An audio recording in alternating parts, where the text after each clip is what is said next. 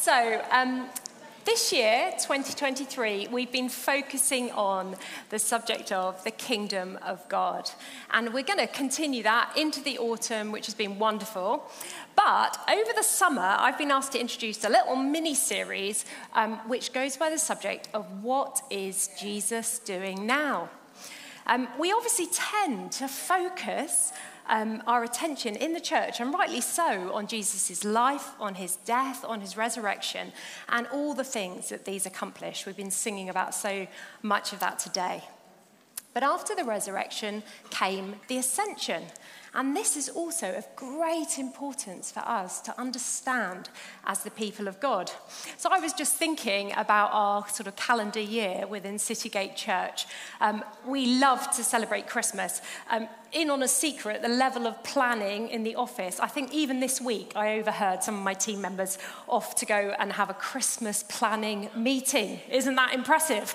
Because we want as a church to not only have a chance to invite people in at a time of year when they're kind of really open to it, but also, as the people of God, we want to learn and focus and think about the profound truth of the incarnation, which we'll come back to later.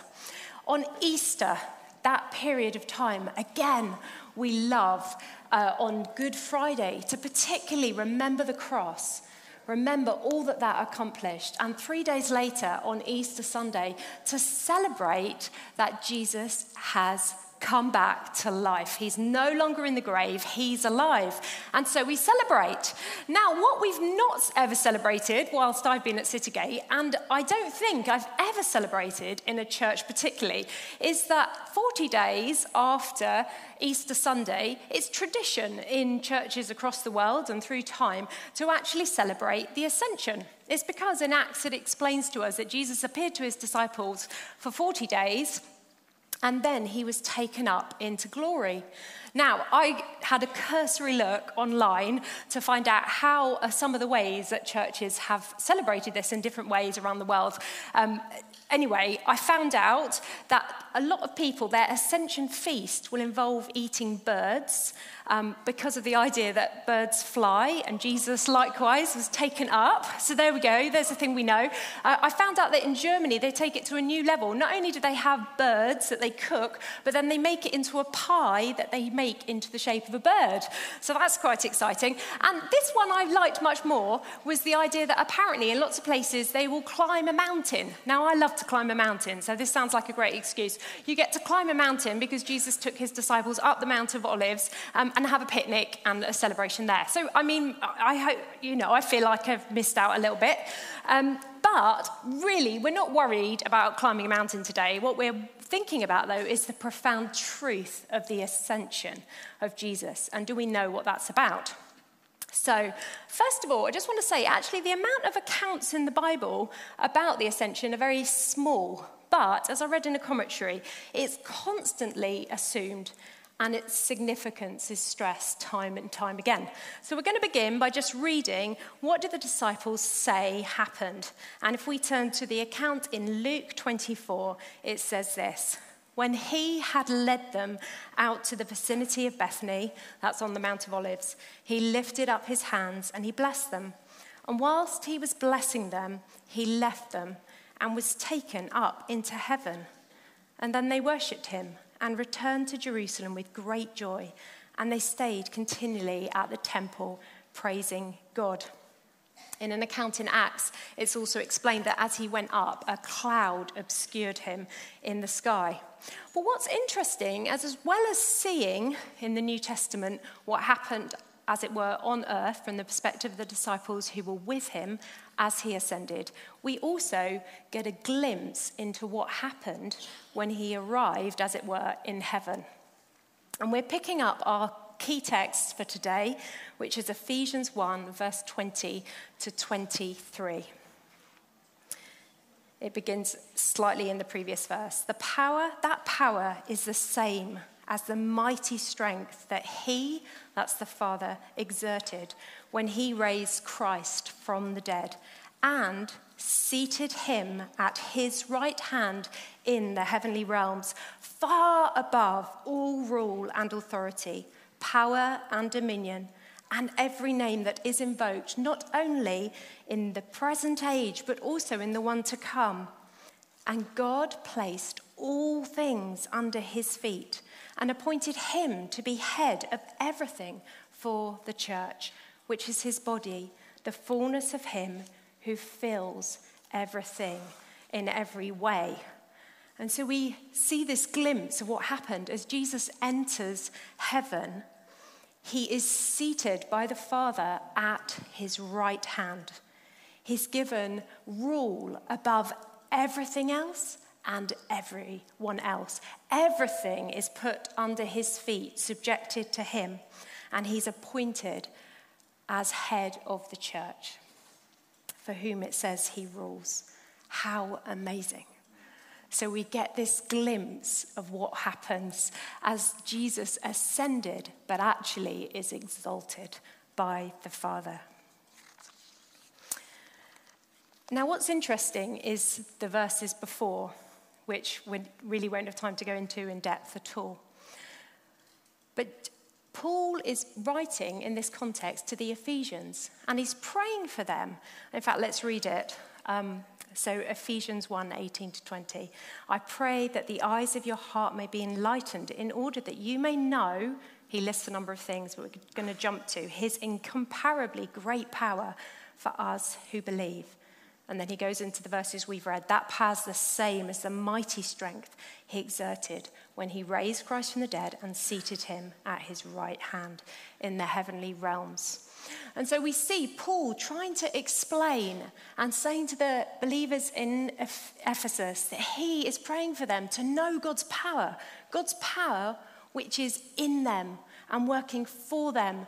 But he says the best way, I think, or at least this is my understanding, he's saying the best way that I can explain what God's power is like is where we see it in its truest measure.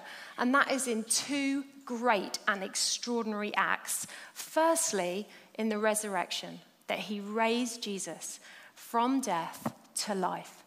And secondly, that he elevated him from earth to heaven in the ascension and exaltation and seated him at his right hand. And I want to share with you a quote which also touches on what these two great acts accomplished. Murray Harris, who's a New Testament scholar, says this The resurrection proclaims he lives, and that forever. The exaltation and the ascension proclaims He reigns, and that forever. That's amazing, isn't it? So, can you turn to the person next to you and let's first of all say, He lives, and that forever.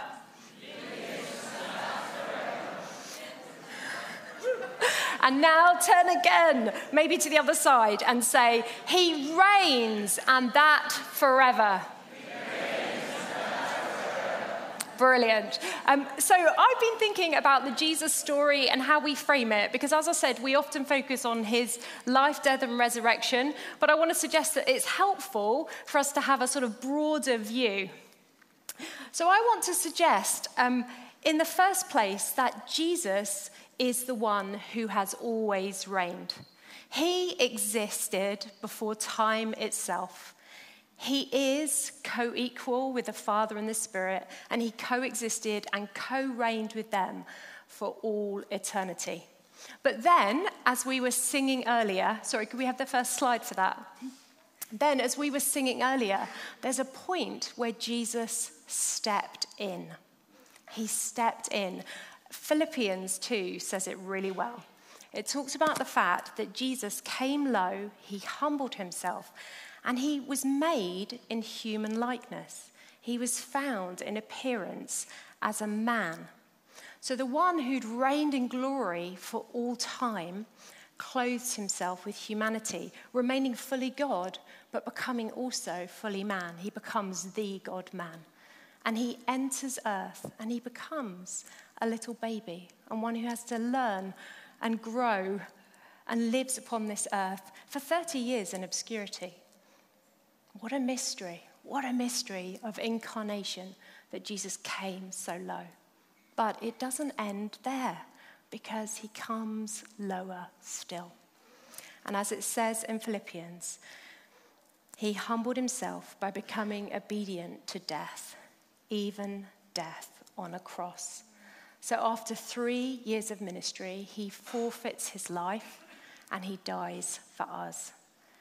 He goes from life into the grave, from life to death for our sake, carrying our sin and our shame and our punishment. So low, the one from glory comes so low. But the Father intervenes. Hallelujah. And the Father demonstrates his power in this. First of all, on the third day, there's resurrection.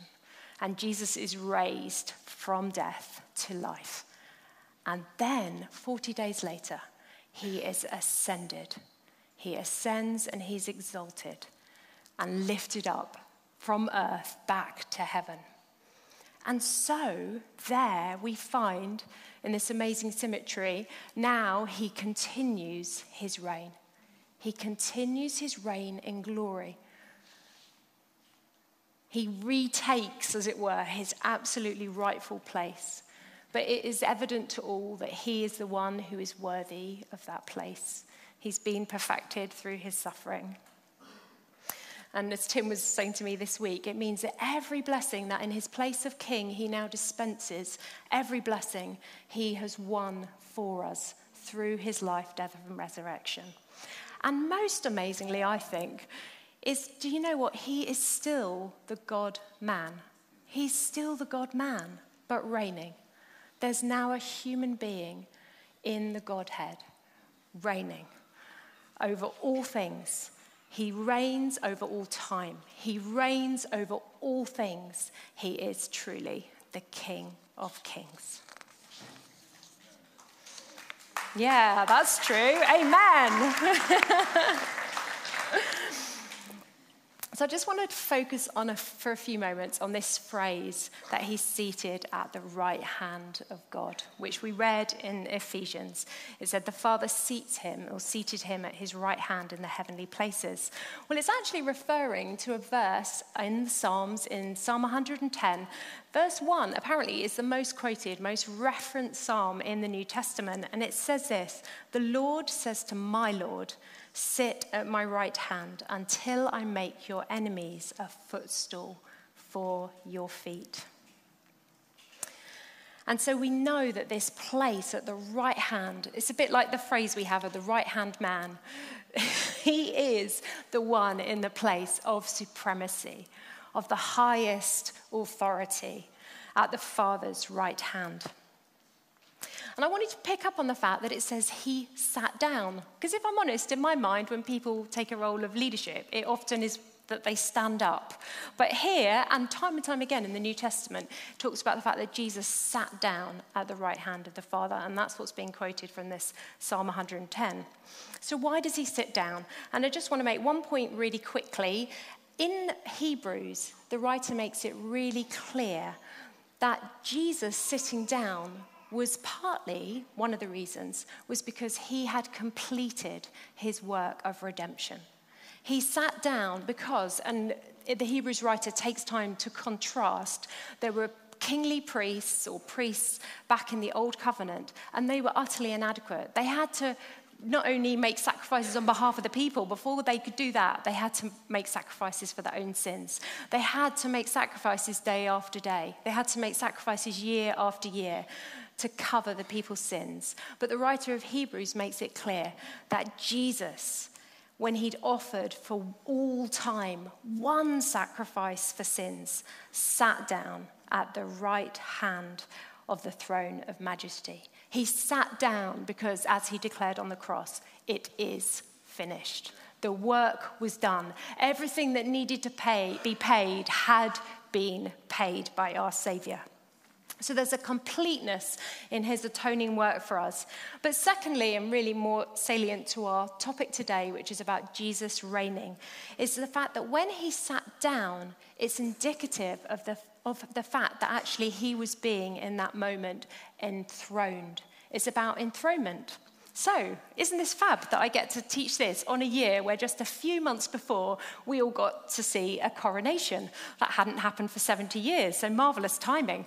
So, back on the 6th of May, I'm sure you, most of you, would have turned on your television at some point, and if you watched the coronation service, you would have seen that actually there's various stages. A lot of things happened, um, but the key things happened as King Charles was sat on the coronation chair, St. Edward's coronation chair, which is the oldest like English throne, about from the 1300s.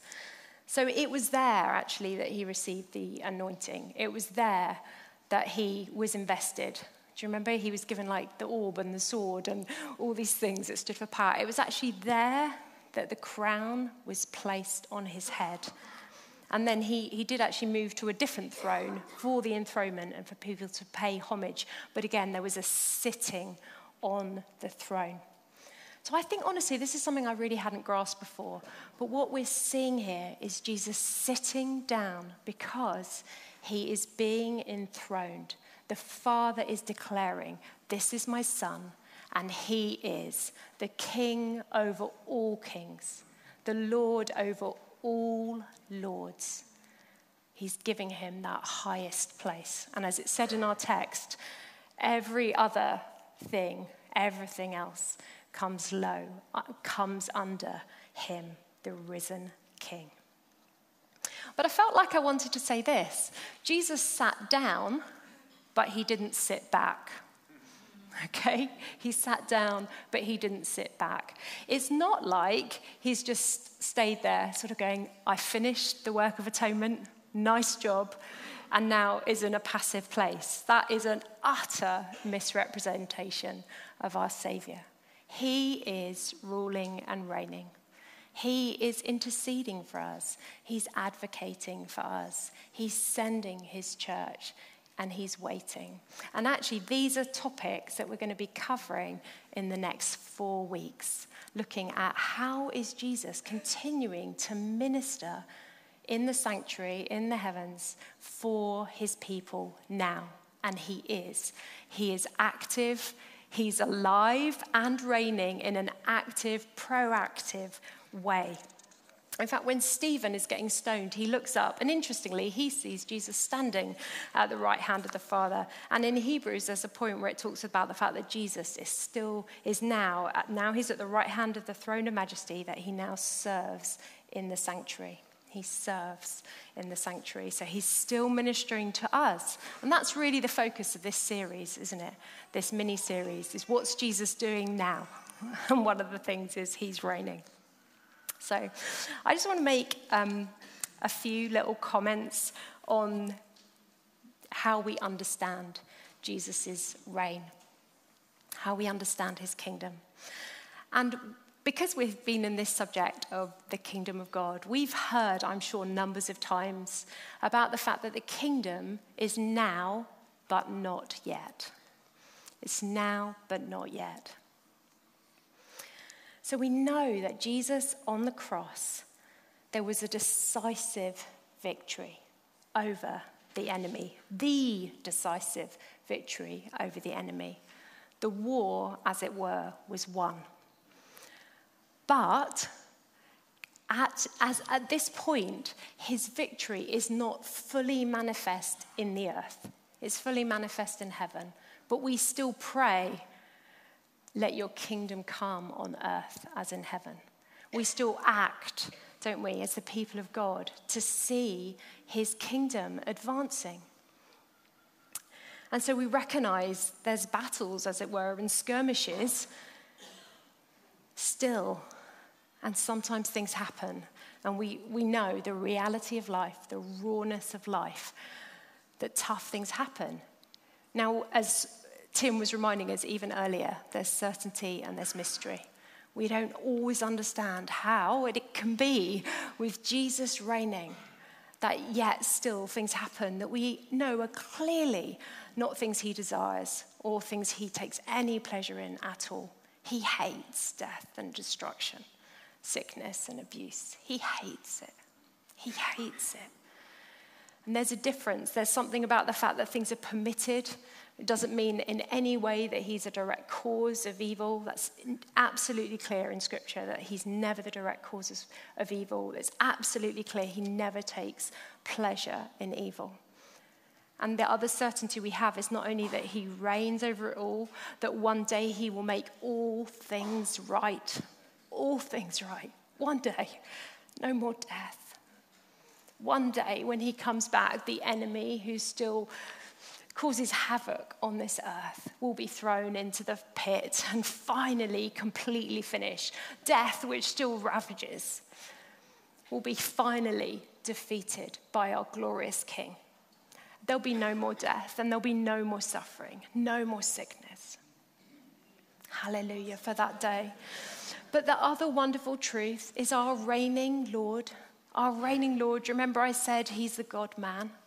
He's the one who, whilst reigning, also sees and knows everything. He sees and he knows the battles we're in. He sees and he knows when there's pain and when there's suffering. And he not only reigns, promising that one day he'll bring all things right, all things right, but he reigns also as one who knows what it is to have suffered, who knows what it is to have walked that hard path and he's one who comes close and he hears every prayer and he wraps around us with his comfort. It always feels kind of almost, I, I find, trite to try and explain. I know um, for, for our family, we had a time five years ago when I went through really difficult things with health. There was a um, renal cancer diagnosis, uh, an operation to deal with that, and also problems with acute pancreatitis that went on for numbers of years. And I just remember in the midst of that, there were points where, um, you know, I nearly died and had to be resuscitated. And just there was a confidence and a peace that came from knowing that He reigns, that He knows, that He understands, that He will make everything right, that even if, you know, the worst things happened, that actually my family were in His hands, in His care. There's such a comfort for us as the people of God in the midst of the mystery and the reality of that. There's such a comfort in knowing who He is, who He is, and that He is with us. He is for us.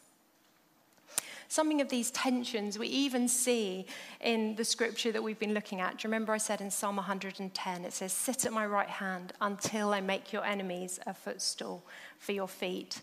And in our key text in Ephesians, it says, God placed all things under his feet. So it's like a past tense thing there. But then in Hebrews, it says, He, Jesus sat down at the right hand of God, and since that time, he waits for his enemies to be made his footstool. And in 1 Corinthians, it says, Then the end will come. This is when Jesus comes back, when he hands over the kingdom to God the Father, after he has destroyed all dominion, authority, and power. That's all that's opposed to him. For he must reign until he puts all his enemies under his feet. The last enemy to be destroyed is death, for he has put everything under his feet. So somehow we hold together this tension. Everything is under his feet. That, that's determined. That is the final outcome. And yet he is putting everything under his feet. One day, fully, everything, death included, will be you know, done away with, everything under his feet in all its fullness. Just another comment to make about his reigning is just to say, in Scripture, it's really clear that understanding that he reigns never leads the people of God to passivity or fatalism. It never leads them to kind of think, oh, well, if he reigns, well, it doesn't matter what I do. That's definitely not what Scripture bears out. What we see is that the early believers prayed. They prayed like it made a difference because it does. They acted like it made a difference, and that's because it does. And again, there's an element of mystery here, but we know the truth is that we have the gift of being able to make real choices that have real consequences. My brother used to live in the Middle East. He lived there for six years or so.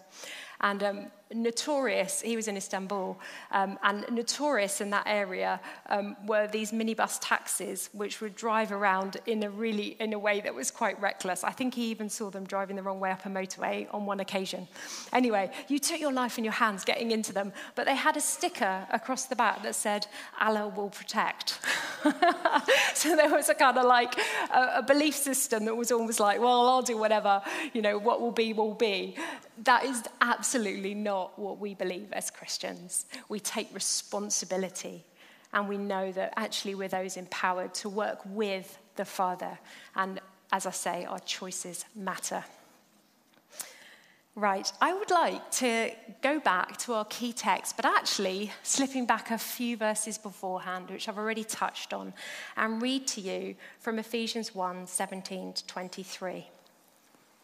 Now, as I said earlier, Paul was praying for the Ephesians church. And he says, I keep asking that the God of our Lord Jesus Christ, the glorious Father, may give you the spirit of wisdom and revelation so that you may know him better. I pray that the eyes of your heart may be enlightened in order that you may know the hope to which he's called you, the riches of his glorious inheritance in his holy people, and his incomparably great power for us who believe. There's a lot of words there, so it can be hard to cut through it all. But this is, as I said, what Paul is writing before he goes on to explain this great power that the Father holds. And really, his prayer for the Ephesians church is, I, I think, a twofold prayer. He's praying, first of all, well, sorry, just to say, he's praying that the eyes of their hearts would be enlightened. The heart in the scriptures is like the very sort of core of your being. He's saying, let everything of who you are have understanding of these things. And he prays for there to be a spirit of wisdom and revelation given to them, the Holy Spirit. Because actually, these are things we can't know outside of his revelation. Okay? But these are the two things he prays for. He prays that they would know him, that they would know God because of this revelation. They would know him. And I want to pray for us in a moment, for us to know him and to know him as the risen Savior. Some of us might have grown up in churches where actually the image that we saw most often in a church building might have been actually Jesus on a cross. That might be our default. That might be almost what we go to. And I want to pray for us to have a spirit of wisdom and revelation to know He's not dead. He's not still on a cross. The cross is empty, the grave is empty, and He is now ascended in heaven. And we want to be the people of God who have a big view of our mighty, powerful Savior, who is now the exalted King above all other things. That's the first prayer. The second prayer is that he prays for the Ephesians that they would know what they have in Jesus because of Jesus. And one of the three things he prays for is that they would know this incomparably great power for us who believe. Now, for those of you in this room who know the Lord, that incomparably great power is well and truly at work in you. That is why you are here. That power that raised him from death and seated him in heavenly places, that same power has raised you. Where you were dead as sins, you are now alive because of that great power. You're alive to God, and you, in some mysterious way, are already seated in heavenly places, sharing in rule and reign with him extraordinary. His power is already at work in you. But what if we really took hold of the truth that we, as the people of God, have this great power, this immeasurably great power at work in us? It's a power that not only can do the things that we might think of when we think of power, it can bring about miracles and it can bring peace where there's um, division and hostility. It can bring joy where there's sadness and difficulty. It can bring perseverance where things are overwhelming and it would be the easiest thing in the world to give up. This power at work in us is life transforming, not only in our lives, allowing us to live victoriously, overcoming things and walking through things. It's that kind of power, and it's also a power that we can impart to those around us and have huge impact in the situations and the circumstances and the life of people around us. What would it look like if we really began to have revelation of the fact that this immeasurably great power is inside of us? Oh, before I pray, I just wanted to share a little story. It's about my adorable son. He's 19 now. And in the UK, back at the time when he was born, um, the government would start a, a sort of child trust fund. They gave £250 that was put in a fund. Anyway, um, it's tax free, and I, I'm not financially astute enough to know, but by the time he was 18, it had got to £524. There we go. However, my son, at the age of 18, um, was not following the Lord and was making some interesting life choices. Shall we say like that? And so, when he was 18, we decided it would be extremely prudent not to let him know that he had this account with £524 in it. Okay, because it was now his. It fully belonged to him. He had right to access it. He could take all the money out the next day and we couldn't touch it.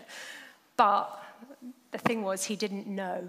He didn't know. So at the time, he, he just finished some studies. He was searching for a job. He was living at home, so he was fine, but he had no sort of expendable money, you know. And, um, and so he, would, he, he was known, I found out later, to go even to newsagents and he might have a pound and he'd try and negotiate so he could get like two packs of biscuits for a pound because he was hungry, because like so limited were his resources. Or sometimes we might get a phone call asking if we could transfer some money so he could get a bus home. That's how, you know, like he didn't have that £1.70. And sometimes we'd say, darling, feels like time for a nice long walk. So he was having long walks and eating the most rubbish biscuits, um, for example, when he wanted a snack, because he didn't know. He didn't know he had £524 in a bank account. Now, funnily enough, this week we went with him and he got out his £524. He's in a very different place. Hallelujah. He's in a very different place. New Day last year, he gave his life to the Lord. He's studying, hallelujah. He's studying, he's studying um, jazz performance as a drummer um, at university. And so, having just finished his first year of university, he's actually being able to spend that money not on more expensive business biscuits and more bus rides, but he's actually able to spend it on a drum kit, which is significant so that he can gig and earn money that way, which is wonderful. Anyway, it leads me, it leads me though to make a parallel. Aren't we sometimes like those who are scrabbling around trying to find the cheapest biscuits in the store and going on very long and arduous walks because we don't know what we have in Him? And that's what the writer of, of Ephesians was saying. You need to know, we need to know as the people of God that we are those who are called and we are those who have a rich inheritance and we are those who have this immeasurably great power at work in us. That great power is for us who believe. And so I'd like to invite you to stand. Band, you want to come and play?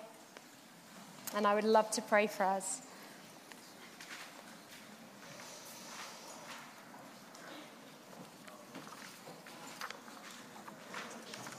As I said, we need Holy Spirit power for these things. We need Holy Spirit power and revelation to know what we have and to know who He is. So I'm not going to pray anything extraordinary. I'm praying what I've already been teaching. But I want to encourage you to put out your hands and let's welcome him. We say, Holy Spirit, we love you. We love that you are the one who can give revelation and wisdom. We love that what we can't understand in and of ourselves, you enable us to know in the core of our being. And Jesus, we want to say we're sorry where we've made you small. We want to say we're sorry if we've mostly still thought of you as the one hanging on the cross. We want to recognize today that Jesus, you are alive and you are exalted and you are the King who reigns forever. And we say, Holy Spirit, would you come right now and break through lies in our hearts? and give us revelation that grows and grows from this day so that we know that you are the risen King for all eternity. And we honor you. We honor you, risen King Jesus, exalted King Jesus, the one at the right hand of the Father, the one reigning in majesty. We honor you above all other names above all other names. And Holy Spirit, we just want to thank you too that you have done extraordinary things in our life through the work of Jesus. We want to thank you, Holy Spirit, that you are the deposit in us, guaranteeing our inheritance. And we thank you that our inheritance is so much bigger and so much greater than we've begun to know. And we say we're sorry where we thought our inheritance was small. And we want to say we're sorry for where we've thought our inheritance was only for the age to come and didn't understand that some of it, much of it, is available for us now. And so, right now, God, I just want to say, would you come and give us heart revelation of the truth that you you, Jesus, have given us this incomparably great power. That it is in work in us. That, Father, this same power that raised Jesus from the dead, this same power that exalted him, has made us alive and is making us alive that this same power that's raised him is enabling us to reign with him increasingly and to step into the authority that we have in you as the people of God. And so I just bless you, people of God. I bless you, Citygate Church, today to know in increasing measure this immeasurable power, this immeasurable power that is yours from the Father through the Son, revealed by the Holy Spirit, deposited in your hearts. His power is in you. Amen. Amen. Let's worship Jesus.